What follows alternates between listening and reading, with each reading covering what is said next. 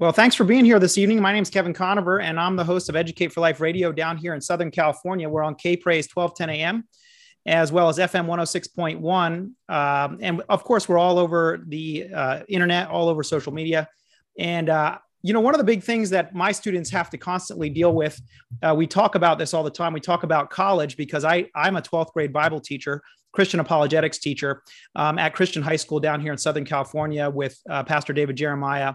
And um, the students are all, you know, uh, excited for this huge, uh, big change that's coming in their lives to graduate, but they're also a lot of them very nervous about, um, you know, what's happening next with education, what's happening with uh, you know the decisions they're going to make. Am, am i going to pick the right career? Am i going to be able to make enough money to to be able to do well and to to have a family and to buy a home? And and of course one of the big issues that comes up is you know getting into their colleges. They're applying to a lot of colleges. And so uh, they're they're taking their their SATs and they're also concerned about the cost of college. It's constantly an issue that comes up. They're weighing uh, between colleges and saying, "Can I afford to go to this college? This is the one I really want to go to." But on the other hand, this one's more affordable. And of course, uh, this is an, a, very pressing issue. Uh, I was doing a little bit of research on this issue before the show, and um, I looked up how much has the price of college increased since 1970.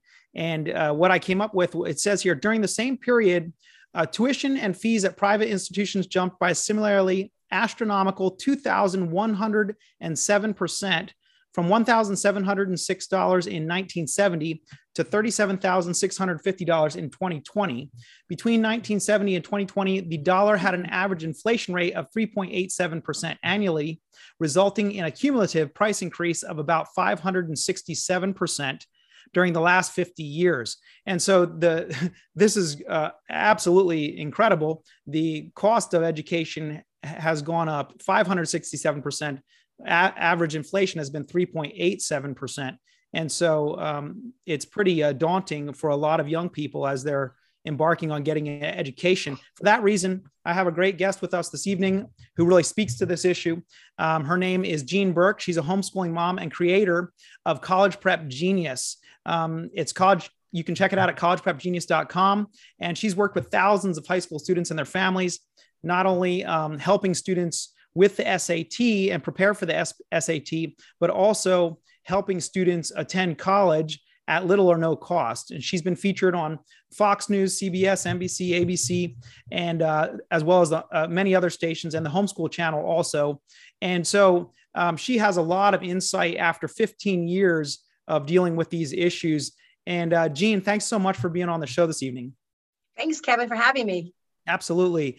Uh, so, how did you get? Uh, you, how did this become what you do? I mean, you're traveling to. This is. I met you at a homeschool convention, and so this is how we. Uh, you, you, know, you're you're you just came from the Florida convention. I think that has fifteen thousand families or something like that. Um, what made you decide to get involved in in this particular area and help families like this? Well, it definitely wasn't something I set out to do. Uh, you know, some 17 or 18 years ago, when my son was in ninth grade, we literally had no money for college, zero, because we were a one income family, homeschooling. And we did want our kids to go to school, but there was just no money. And I was at my friend's house one day, and she happened to mention that there was free college based on a test score. Well, I'd never heard that. But I thought, well, maybe this is a way we can get some college money. Uh, but we didn't have any money to spend on one of those expensive schools that may or may not work. And so with my son Josh, very helter skelter. We did a lot of different things. We bought some books at the store. We took some local classes. We went through tons of practice questions over and over and over again. And short story long, um, he became a National Merit Scholar. And over about a year's period, we ended up throwing away about seven trash bags of college offers. And these were offers that came in my mailbox for a whole year full ride, free tuition, free room and board, free grad school, free study abroad stipends, um, honors dorms. I mean, the list went on and on. And then after my daughter got scholarship money, my friends were all wanting to know, well, how did y'all get free college? How did you get all scholarship money? And ultimately, I wrote a book, started a class at my home, teaching other kids on how to beat the test. Because at the time, I did not know that 85% of colleges will admit and give money just simply based on a test score. And wow. so once I created this little class that I started at my home, I had people from other cities wanting me to come and teach it, and others and schools started wanting me to come to their schools. other states, and now I've taught in several con- other countries as well. So it seems like free college is a theme all across the board, no matter where you live or no matter wh- how much money you make. Yeah, nobody's gonna nobody's gonna turn that down. Uh, it doesn't matter who you are or where you're from. Uh, that's a issue that all families are looking for help with, and uh, a lot of families are dealing with, um, you know trying to weigh the pros and cons of where do I put my money? I've got a limited uh, amount of resources here, and and what do I do? Um, you know, when when a family is looking at something like this and they're trying to make a decision about where they they should send their kid to college, um, you know, what kind of do people come to you individually and get help, or is this s- simply um, purely through your website? Explain to us um, how your organization works. So we have been primarily a test prep company um, because of us getting free college based on a test score. We put together a program on how to beat the SAT and ACT and PSAT, CLT, all these tests. Um, so most of the time, people just come and they do they they take advantage of, of our classes, which are can be a virtual boot camp. It could be an online e-course self-paced, or we also do live boot camps as well. Um, BC before COVID um, we were all across this nation teaching classes, and then we got shut down. They've started to resume. Um, I was in Washington State just a few days ago. Um, next week, I'll be in Gainesville, Florida. Then from there, I'm going to go to Gaithersville, Maryland. So we have classes resuming for, uh, you know, in person, um, but you can do our self-paced or our virtual class as well. Uh, but but then I started getting into just the mechanics of paying for college, not just the test score, definitely, but also um, just taking people step by step through what you should be doing every you know every grade how to pick a college how to pay for college. So that's something we definitely have incorporated into our you know into our company because there's there's a lot uh, getting in the door is definitely and getting it paid for is great but there's other steps that you need to take like applications and essays and transcripts. Um, and so we've definitely started um, in that area as well. So uh, you know um, how young do you start with this sort of a thing? Um, you know when when I, i've got a you know i've got a fourth grader a sixth grader and a and a and a ninth mm-hmm. grader um, how how soon do you start that process of um, you know working towards you know eliminating as much of the cost as possible for college? Probably yesterday. Yeah no, no. So the sooner you start the more time you have to improve. If you're talking about test prep we have sixth graders, seventh graders, and above who do our program. Now, doesn't mean every sixth grader is ready because they're not. Um, but here's the thing: you can't get time back, and so test taking is just like any other any other skill, like like a sport or a piano. Um, it's they're beatable. The great thing about learning how to take a test, and unfortunately, the reason why smart students, even valedictorians, bomb these tests all the time is because it takes a different skill set and they're based on logic and critical thinking which is not taught in most schools. And so most students will not not have a, a score that reflects their gpa and so once you understand that there are no new questions a standardized test has standardized questions and standardized answers. And so these tests are beatable. You you don't study for the test. You study the tests themselves. You learn the recurring patterns. And once you learn the recurring patterns and then you just practice and accuracy before speed. So once you learn that, you can start answering questions in 30 seconds or less because you get about a minute per question. But most students are just going to spend two or three minutes and then burn the clock up. Um, so if you have like like right now rising senior, don't think it's it's too late because it's not. I've seen uh, amazing miracles, and you you still have plenty of time, but you don't want to put the pressure on those seniors or even the juniors if you don't have to. If you can start them earlier, uh, what it's going to do is it's going to help them lessen that test anxiety and help them gain that test maturity. Because as they get older and they get further into high school they're going to get busier with more school more homework maybe a part-time job maybe sports friends clubs. And they're so busy that it's, it's very difficult to squeeze one more thing into their schedule. So this is why starting test prep um, is so important that you do it early. We do we teach in a lot of schools public school private schools even charter schools. And it's something that you can incorporate into your school or in your home if you're homeschooled and, and you can call an elective. So yes it, it, because there's no instant success and you can't shortcut the shortcut you, you definitely want to start early Okay. And um, for parents that are listening and, you know, families that are, you know, looking at the different classes they have to take and how to fit these things into their schedule, um, is there a recommended age to start? Uh, you know, it's always, it always cracks me up. Um, sometimes when I'm at the homeschool conventions, there'll be a family going by and I'll say, Hey, how old are your kids? And they'll say, they'll say, "Oh, one and uh, three," and and I'm thinking to myself, "Wow, wow, you're here. You're really getting a head start." and uh, they, you know, they.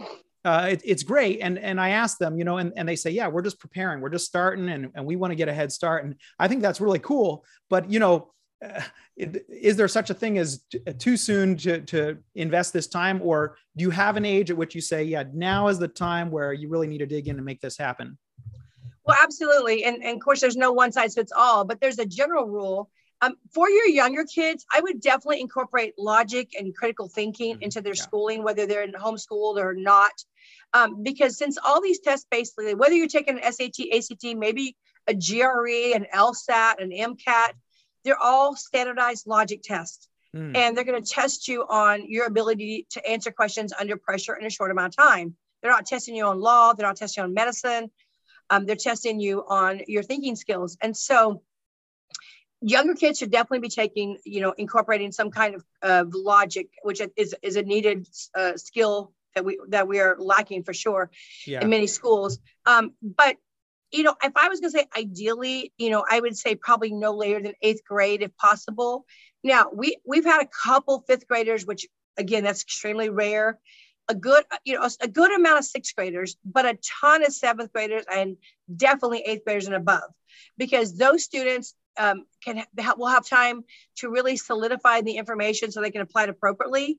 And the more you go over it, because you're going to retain about 10% of what you hear the first time. So mm. you really need to internalize it. And that's going to take you several times to hear the information um, and get faster of answering questions quickly. So um, but it doesn't but you may have someone may have a sixth grader that's ready someone may not they their child may not be ready till ninth or 10th grade um, but what you don't want to do is wait to the last minute because these are not like normal school tests.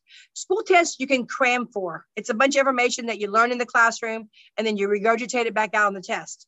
Um, these questions are not content based and they are derived from all over the place. So there's no studying for them and that's why um, it's important that people realize that you know and i think this is what happens a lot of times with a lot of test prep companies unfortunately will teach families and sometimes it's for thousands of dollars they'll teach families like more math concepts and thousands mm. of vocabulary words and grammar and they're reteaching school all over again and they're just wasting a family's time and money um, because it's not about how much information you can cram it's about how to look at a question how not to be tricked by it and know that they use the same patterns and the same trick answers on every question.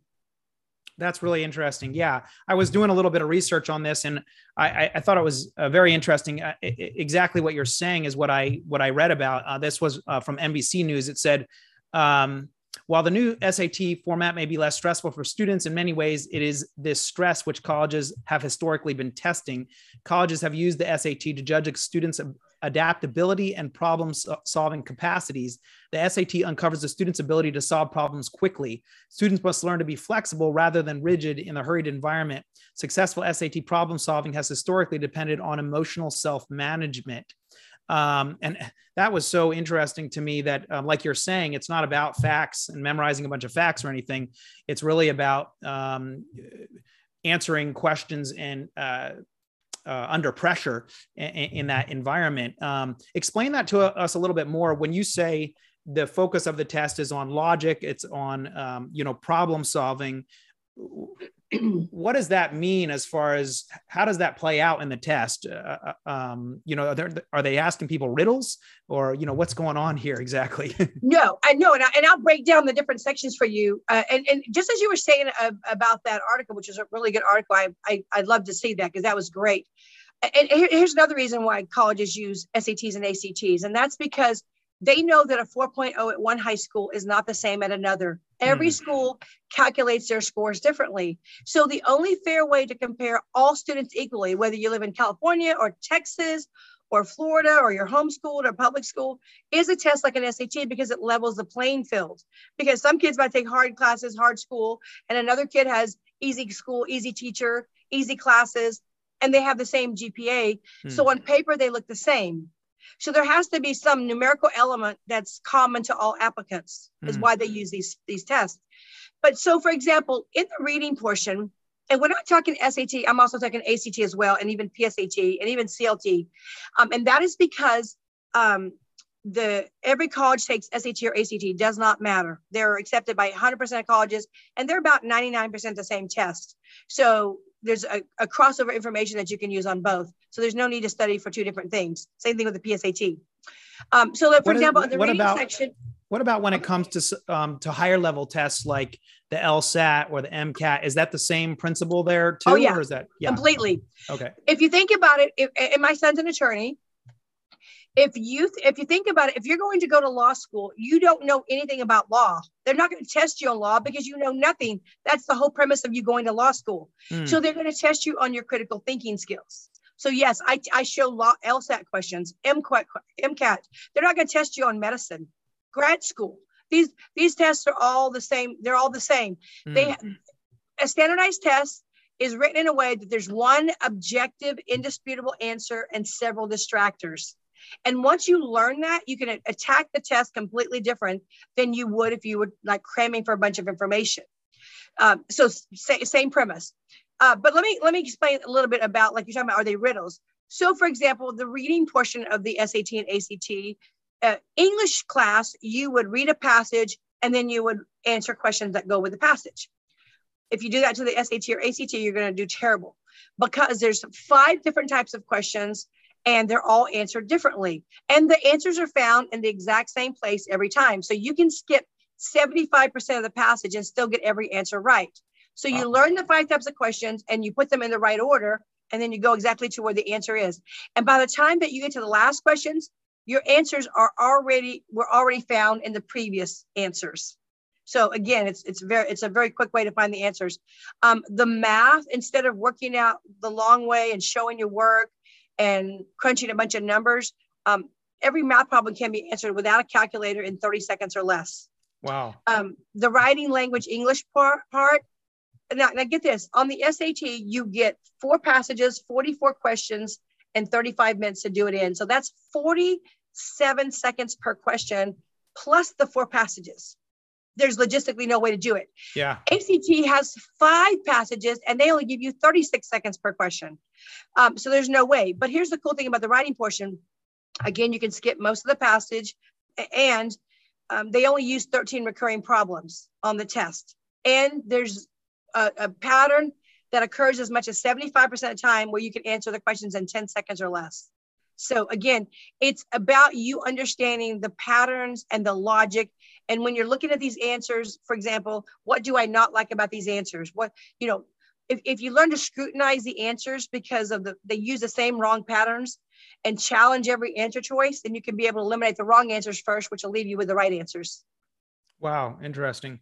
So um, when you, you know, when you're um, college prep genius and you have families engaging in this, taking the courses and doing this, is is there something? Uh, uh this is incredibly valuable for families, uh, and I, I'm I'm curious to know about this too. How how the increase in score begins to impact uh, the decrease in the cost that a student has to pay. I'm very interested in that. Um, but um, my question is uh, beyond beyond the SAT, the, the the LSAT, these other things are there other parts of life where you where when a student goes through this course it actually helps them in areas beyond uh, this this test taking or is it strictly with these tests to get into you know college and so forth? No what's been really cool is that over the years um, many of our families and we have lots of testimonials on our website have used these same skills not just for sats and acts and uh, getting into college and getting scholarship money. Uh, and I'll come back to that point, your point in a moment about the, the points and how, how that can impact your money. Um, but our kids are going to be tested all their life, not mm. just getting into college and scholarships, um, at, or if they go into grad school, law school, med school, but also at their job someday. I, I, have had people who say, "Oh, I use your strategies on the CPA test, or mm. the real estate test, or the test to get into to work at Hobby Lobby." Who knew? Yeah. Um, I met an engineer recently, excuse me, who said, you know what? After he heard me speak, he said, you're 100% right. He said, we get tested every six months um, for certifications. And they don't test us on our engineering ability because everybody at my company are all different ages from different backgrounds. He said they test us on our on our critical thinking skills. So yes, this will follow you long beyond your your SATs and get into college and all that. But to your point about the how it affects um, uh, the uh, the money. So colleges are ranked nationally based on test scores. So the higher the score, the more scholarship money they give you because you make them look good. Mm-hmm. And what happens is when you make a college look good with your high test score and they go up in the rankings, they get more funding. They can attract students who ha- who can pay full sticker price. Um, they can attract athletes uh, who are very talented but only need the minimum to get in, which is going to drop their their rankings down. So the kids with the high score uh, scores are so desirable to these colleges because it's going to make them look better. Um, and this is why you know sometimes one or two more points on your ACT or another 100 points on your SAT will get you another 10, 20,000 a year. Um, most college websites will list their scores. They might say, for example, to get into my school, you need this score, but to get a partial scholarship, you need this score and a half and a full ride. For example, I think it's the um, uh, uh University of Alabama. Uh, you can get the, uh, I think it's a presidential scholarship on a 26 ACT or 1240 SAT. Um, I, I, have a long list of, you know, of I didn't have it in front of me, but colleges that will just based on your test score. This is this is where we'll give you a anywhere from full tuition all the way up to a full ride plus.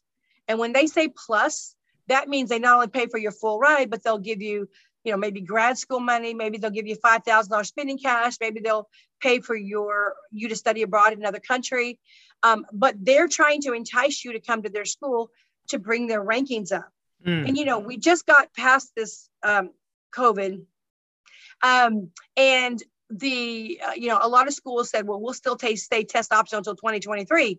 Well, then about a month ago, MIT made a big announcement and they said, guess what? We're going back to testing because oh, wow. it's the it's the only fair way hmm. to compare students equally and it's the only fair way to help students in under underserved communities because they don't have that luxury to go into expensive school or a prep school a high school, but they they can all take the same test everybody else takes.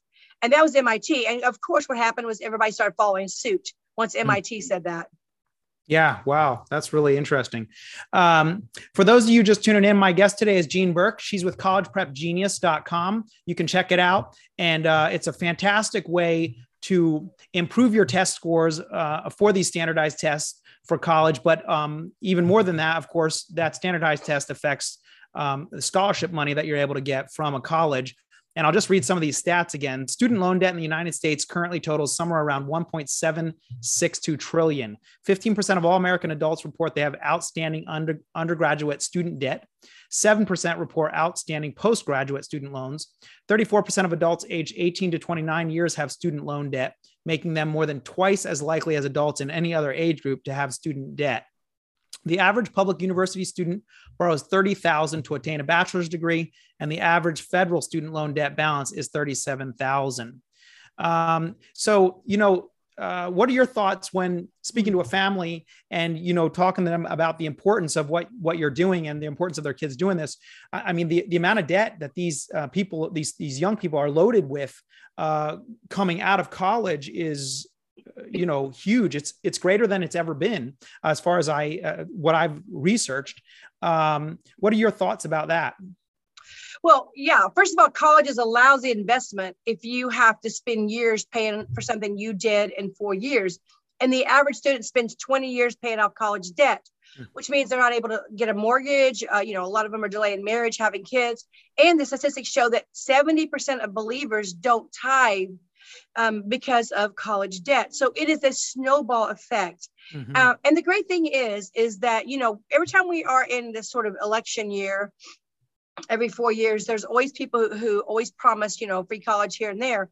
But here's the good news there's already free college. Mm. There's so many ways to go for free, and it, it, doesn't matter your income. And one of the things that I tell families is that it doesn't matter whether you're low income, you are low to middle, middle, middle to high income it doesn't matter um, because here's here's the key and, and i have a lot of inside secrets that i share um, but one of the things is no matter where you are in your at your uh, income level right now um, is that uh, if you're in the low income bracket, you know, and, what is what is considered low income? Well, some colleges will consider 40 to 60,000 low income, but Stanford and Princeton consider $140,000 low income.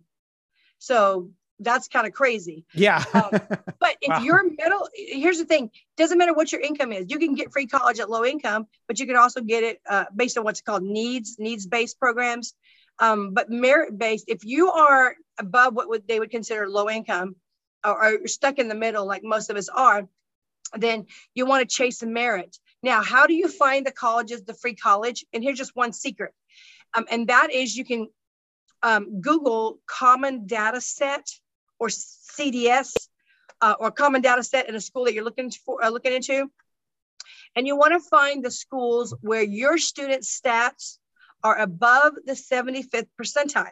So, in other words, their SAT, for example, um, let's say they're their 75th percentile is 1150, but you've got like a 1300 SAT. That is well above the 75th percentile. That's where the free rides start happening. Oh wow! So interesting. And, and there's nearly 5,000 colleges. When you when you add up all the colleges and the junior colleges and the trade schools and all that, you're looking about 5,000 schools. And so you can it may not be your dream school but you know what is a dream school a dream school is one you don't have to pay for yeah exactly and, and so you can find and, and that's just one one way but you want to get your test scores up because you open you open up so many opportunities um, for for you know uh, amazing scholarships all across this nation um, another thing that people can look at too is go to the department of education of your state I, a lot of people don't know that there's actual money available in most states for state residents.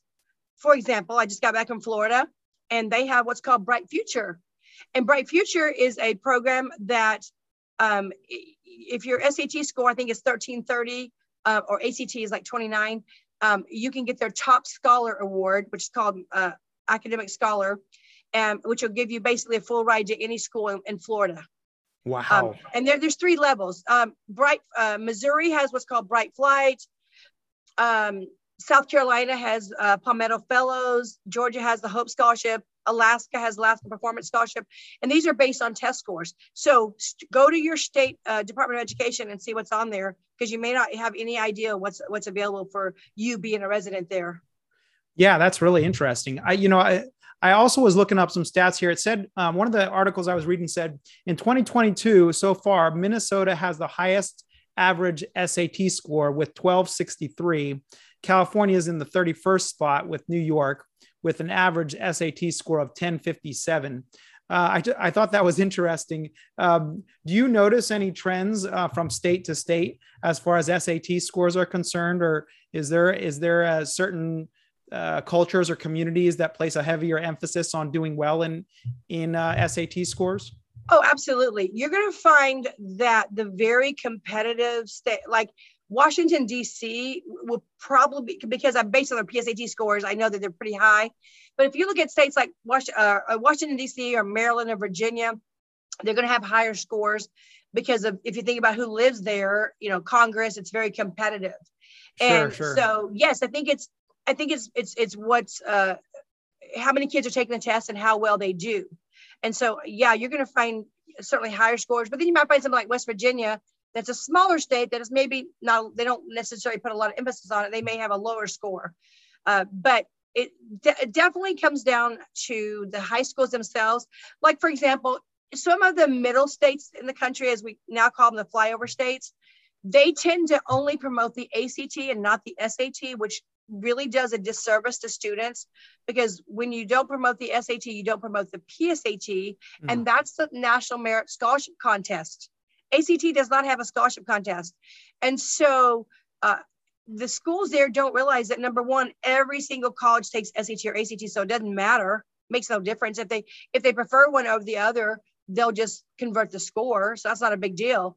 Uh, but unfortunately, people people don't know. They, they you don't know what you don't know. Yeah. And so people all the time will tell me, well, we only do the ACT here. And I'm like, well, no, that's not true. That's what the schools say, but the mm. schools don't what they're talking about. I can tell you right now that every it's a simple Google search to look up to see if that every college takes either SAT or ACT. So, mm. um, and they were written by the same people. So Uh, it's two different companies, but they're written. But ACT write, writers rewrote the SAT back in 2016. Mm. So, so you, gotcha. this is why you have two similar tests that are pretty much the same. Okay, and, and then um, you know, for Christian families, you know, we're who are you know concerned about college and so forth and so on. Um, does this have any impact for them as, as they're deliberating? You know, obviously there's a huge fear right now about colleges uh, indoctrinating students. I know many families I've talked to who talk about how uh, college completely uh, took their kids in a in a in a direction they didn't want them to go. So a lot of Christian parents are trying to be very very careful about where their kids go to college and making sure that that, that college supports um, you know their views and so forth. Um, is there any uh, advice or guidance that you give in, in regards to that? Oh yeah, absolutely. Number number one, um, SATs SATs apply to Christian schools as well, private schools. That's where my kids went. Mm-hmm. Um, that wasn't a problem. But here's a deeper thing that I wanted to say.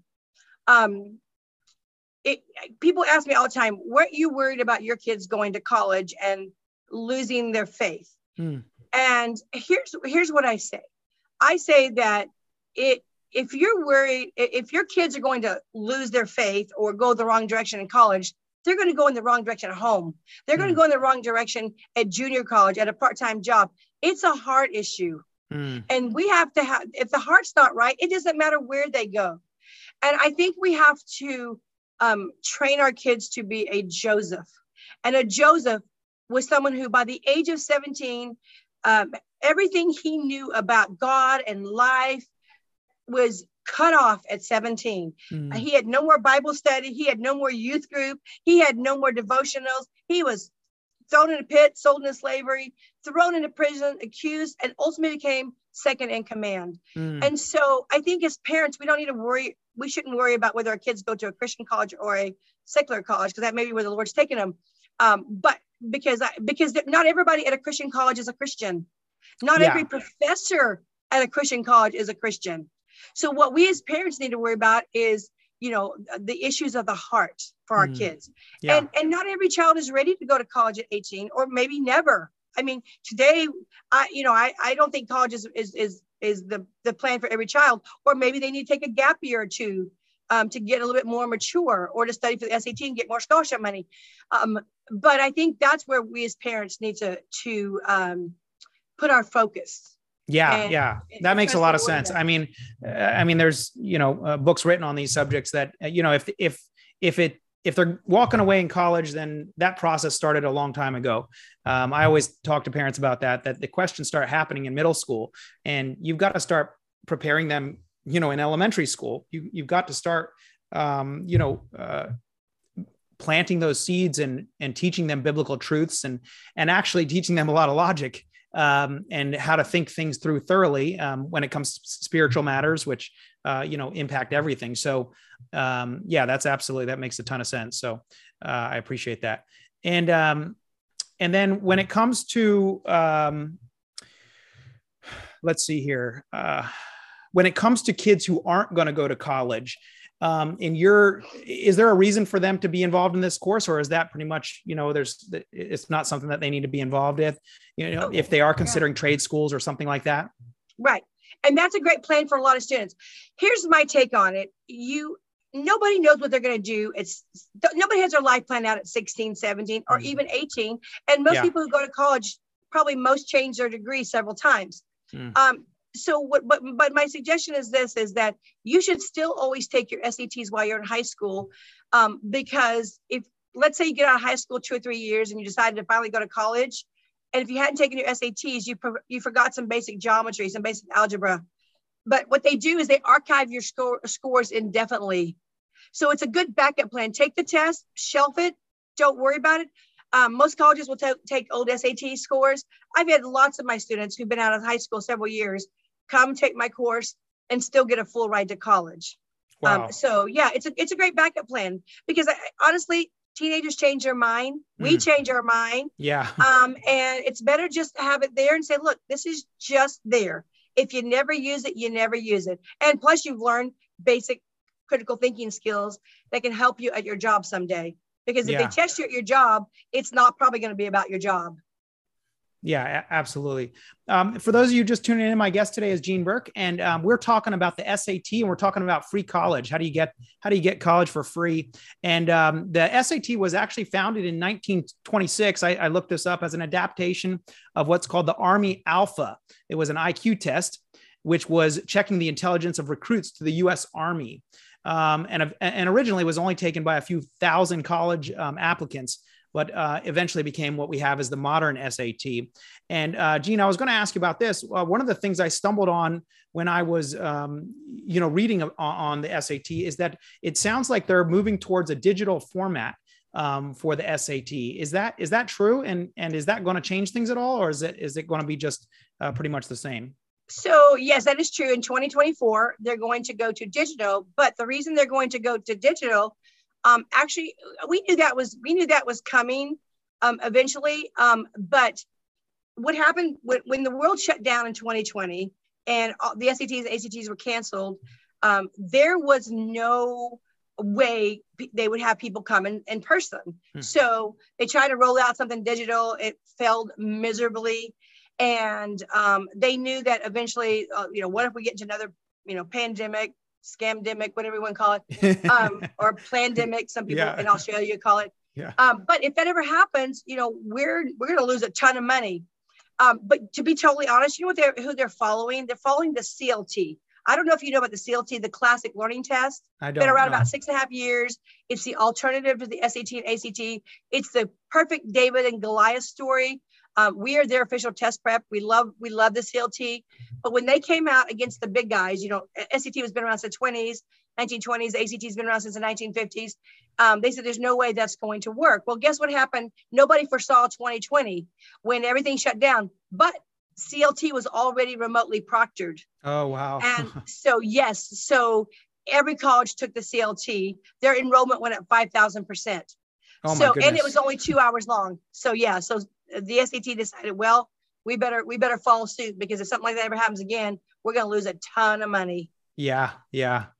Wow, that's that's really cool. And you're the the primary uh, preparer for that, the CLT. Yep. Yes, we are the official test prep, and we've had a lot of our kids get the top one percent on their test. Wow, because again, amazing. going back to the fact that the strategies that work on one test pretty much work on most tests mm-hmm. because that crossover information and just learning the te- test taking techniques um, can can be applied, and that and that's the key. So anytime a company wants to sell you an SAT prep program and an ACT prep program and a PSAT, that is a red flag. They just want your money. Oh wow. Um, so I was uh, so according to the uh, Scholarship Institute, it says a score of 1520 or above on the SAT puts a student in the 99th percentile. A score of 1350 or above puts a student in the 90th percentile. So in your experience, Jean, um, what when when do the scholarships start kicking in? I know you mentioned the, the seven. Uh, I think you said uh, the seventy fifth, based on the college. You know, right. um, you were referring to, but but when a when a family is looking at this and going, okay, uh, we really want to get free college, or let's say they're right. like, we, we want to get 50% off uh, uh, at least in scholarships or whatever. Um, is there a target they should be shooting for as far as a score on the SAT or so forth? Is that, or how, right. how does that work? And you're right. It, it does vary per college, like per college. Like I was saying, I think the University of Alabama was like a 26 ACT or 1240 SAT. Um, you know, uh, if I was going to give a sweet spot, I would say 1400 would be a sweet spot for numerous colleges. Um, certainly not Ivy Leagues or top tier because those are over the 15, 20, 15, 40 mark. Um, but you know what, if you can, if you can get around 1400, but you may only need a 1300 to get above the 75th percentile in the school you want to go to. Mm-hmm. Um, so yeah. And the great thing is most colleges will super score. So they'll take the highest test from different, uh, uh, highest scores from different tests. So if you take the SAT one time and get a better math score, and then the next time you take it, your reading's better, they'll cherry pick the highest scores to give you an overall better score, which is okay. why you should keep taking it over and over again to keep getting a higher score. Mm, oh, wow. Um, and then is this something there where, you know, um, obviously different kids are gifted in different places different people are gifted in different areas uh, is this the kind of thing where it's something that universally somebody can can work at it and eventually get good at it? You know, you you always hear kids say or parents say my my child is not a good test taker. They, they do well in all these other things but they're not a good test taker. Right. and is that something that they can actually grow in or is that kind of an innate ability that has to do with the way the mind thinks where there are some kids that that's just where they're at and this isn't going to be the path for them? No that's such a good question. So to, to, I have uh, several thoughts on that. Number one you've got your kids who would consider themselves a good test taker and what they are they are lo- very logically minded naturally. Mm. so it's very intuitive to them and they see patterns naturally. They're kind of bent that way. And for those students learning a few more strategies can really put them over the top. Um, then you have your other students who are what we call the rule followers. Those are the kids who second guess themselves overthink everything stress over every question and spend way too much time on every problem now the great thing is is logic is not a personality trait. Logic is a trained skill. So mm. anybody can become a better test taker. Mm. I've had kids raise their scores 700 points on the SAT and nine points on the ACT. Whoa. That's I've crazy. had students who had severe dyslexia and dysgraphia or autism that are national merit scholars. So yes, these are learnable tests. They're beatable tests. Mm. It's it's like how do you do well in piano?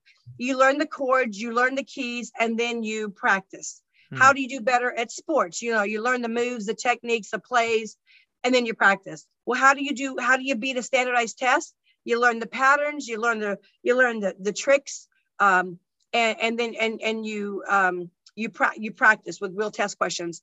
Um, these questions are purposely misleading and the mm. wrong answers can be very appealing. And so this is why you have really smart kids who bomb this test all the time wow. because it's it's it, it's designed for carelessness.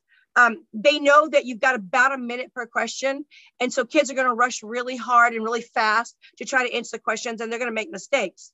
But when you've made a mistake, you've actually made two mistakes. Number one, you picked the wrong answer.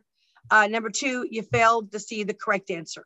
Mm. But the more you start seeing the pattern, the, the, they kind of just start jumping out after a while to where you know what's what's right and what's wrong.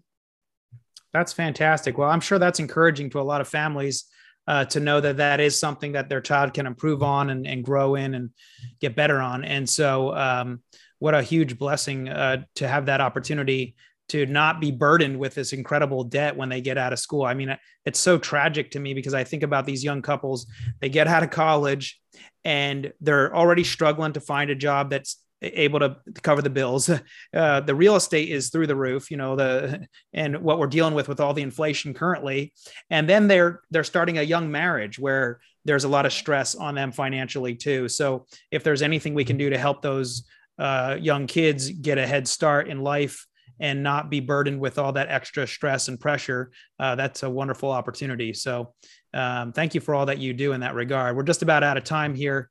And uh, my guest today uh, is Jean Burk with collegeprepgenius.com, a wonderful resource for you to be able to um, help your children and start preparing them early. So, uh, getting them ready. So, uh, thank, thank you very much, Jean. Thank you so much, Kevin, for having me. Absolutely. Okay, and we'll be back again um, in a in a week. We're also going to be having on a gentleman by the name of John Storm, who um, is going around to high schools in a bus and using release time education with public high schools to give um, a Christian education class um, in the public high schools, and the kids are getting credit for it.